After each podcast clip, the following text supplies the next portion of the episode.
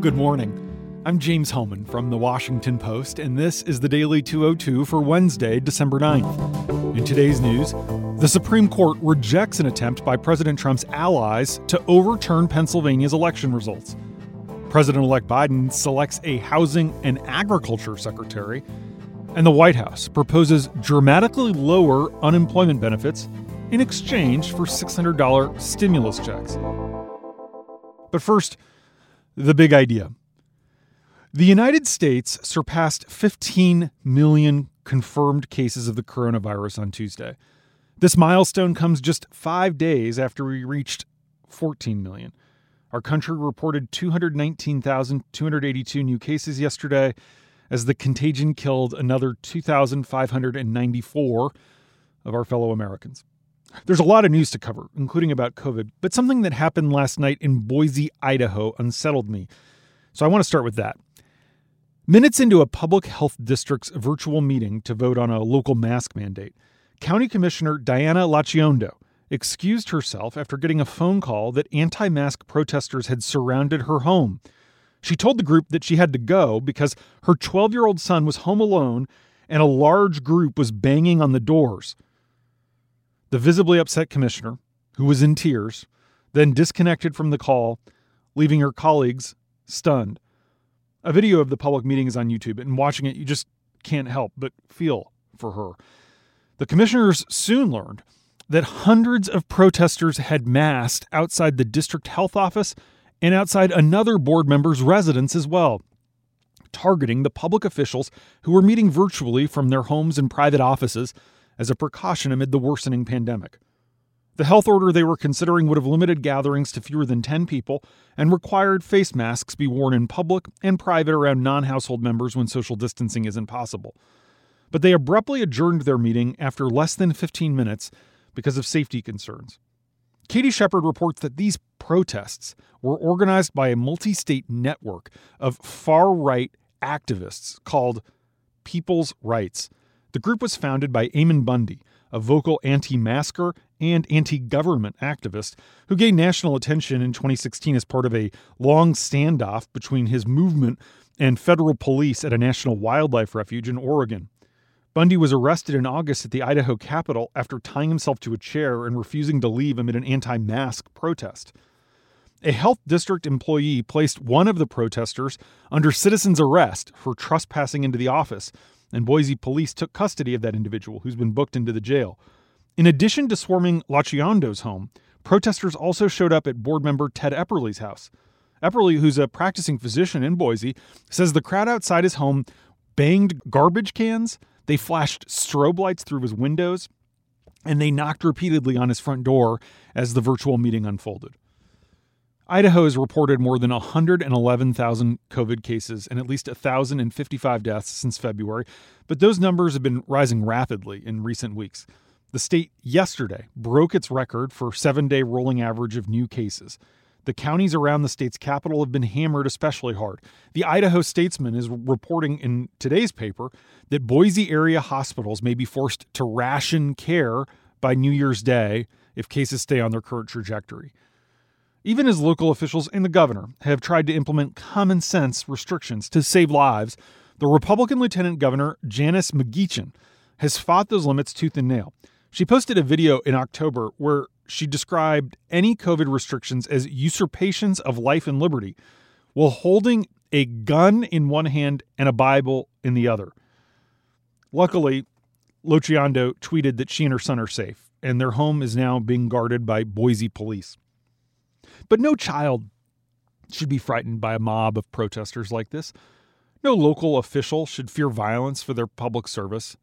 We're better than that. Meanwhile, down in Florida, a Republican official resigned yesterday from a state judicial panel in protest after officers of the state, with their guns drawn, raided the home of Rebecca Jones the day before. She's the data scientist who was ousted from the state health department after going public with evidence that the Republican governor, Ron DeSantis, was manipulating data and juking the stats to make the coronavirus look less dangerous and widespread than it was.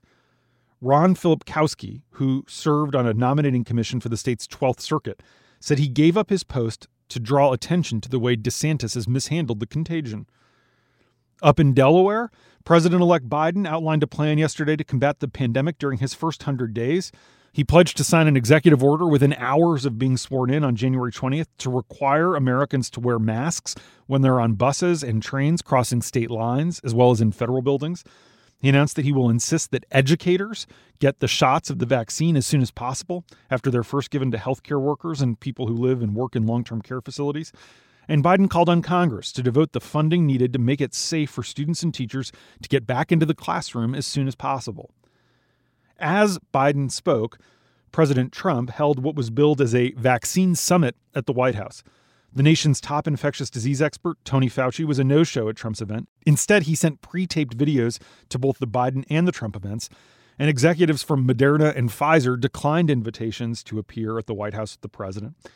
After Trump foolishly turned down the chance to secure more Pfizer vaccines this summer, other countries jumped at the chance to buy up the supply that could have been ours, including Israel, the European Union, and Japan. In fact, Brussels and Tokyo staked claims to even larger portions of Pfizer doses than Washington did. Now, Americans will have to wait as those countries receive shares of their initial orders while supplies here remain limited.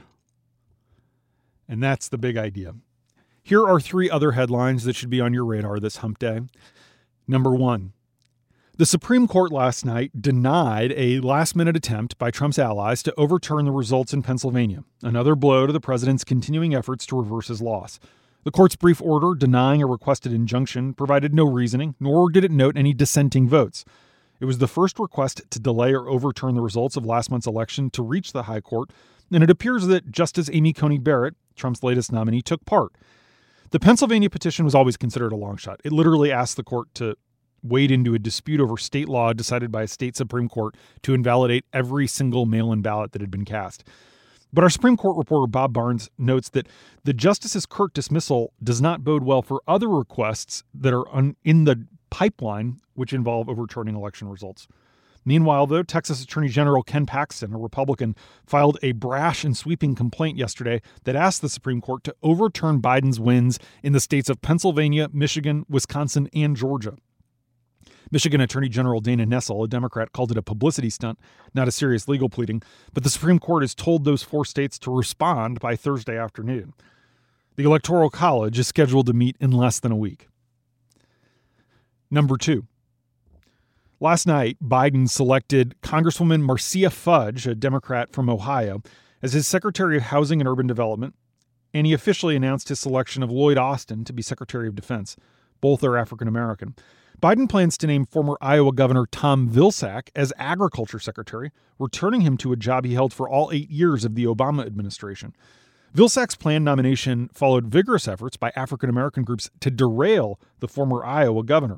Some civil rights leaders had pushed Fudge for that job in hopes that she would transform the USDA into an agency more focused on alleviating urban hunger. Others opposed Vilsack because they said he had been insensitive to a black employee during his earlier tenure as Ag Secretary.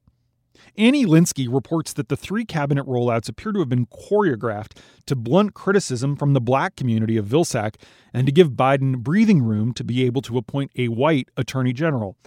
The announcement of Fudge came just as Biden was set to meet with leaders from 7 civil rights organizations who've been pushing him to hire more senior black officials. The next HUD secretary will be under a lot of pressure to reverse dozens of policies that Trump HUD Secretary Ben Carson has put in place, which eviscerated Obama-era fair housing protections and enforcement, protections for transgender homeless people, and legal standards meant to keep lenders, landlords, and insurers from discriminating against tenants. Number three, last night, the Trump administration proposed an economic relief package that would offer far skimpier federal unemployment benefits than what has been proposed by that bipartisan group of lawmakers who've been meeting for the last week. This adds an element of uncertainty into the already fragile negotiations. Treasury Secretary Steven Mnuchin has proposed that lawmakers approve another round of stimulus checks worth $600 per person and $600 per child. Jeff Stein and Mike DeBonis report from the Capitol that this new proposal is a non-starter for Democrats. under the bipartisan framework that they've gotten behind, released last week by moderates, Congress would approve about $180 billion in new federal unemployment benefits for tens of millions of jobless Americans. That would be enough to fund federal supplemental unemployment benefits at $300 a week while extending various unemployment programs that are otherwise set to expire at the end of this month. By contrast, the Mnuchin plan, released last night, provides only $40 billion in new funding for federal unemployment benefits. Senate negotiators are also trying to reach a deal on whether companies can be sued over outbreaks. Democrats have refused to agree to such language, saying it would imperil workers' rights, but both sides are now attempting to reach some kind of compromise on a liability shield. Mnuchin says the White House will demand as a condition for any deal, quote, robust liability protections for businesses, schools, and universities. Over on the House side of the Capitol, last night, that chamber passed the bipartisan $741 billion defense authorization bill by a sizable veto-proof majority, throwing down the first of two expected gauntlets before Trump, who escalated his threats to veto earlier in the day, will get a chance to scuttle the legislation. The 335 to 78 vote represents a much bigger margin of victory for the bill than the House mustered for an earlier version this summer. It's also a sharp rebuke to Trump's exhortations to Republicans that they should vote against the measure unless it protects Confederate base names and punishes technology companies that the president is mad at. Among other things, though, this bill funds the salaries for our troops. And that's the Daily 202 for Wednesday, December 9th. Thanks for listening. I'm James Holman. Stay safe. I'll talk to you tomorrow.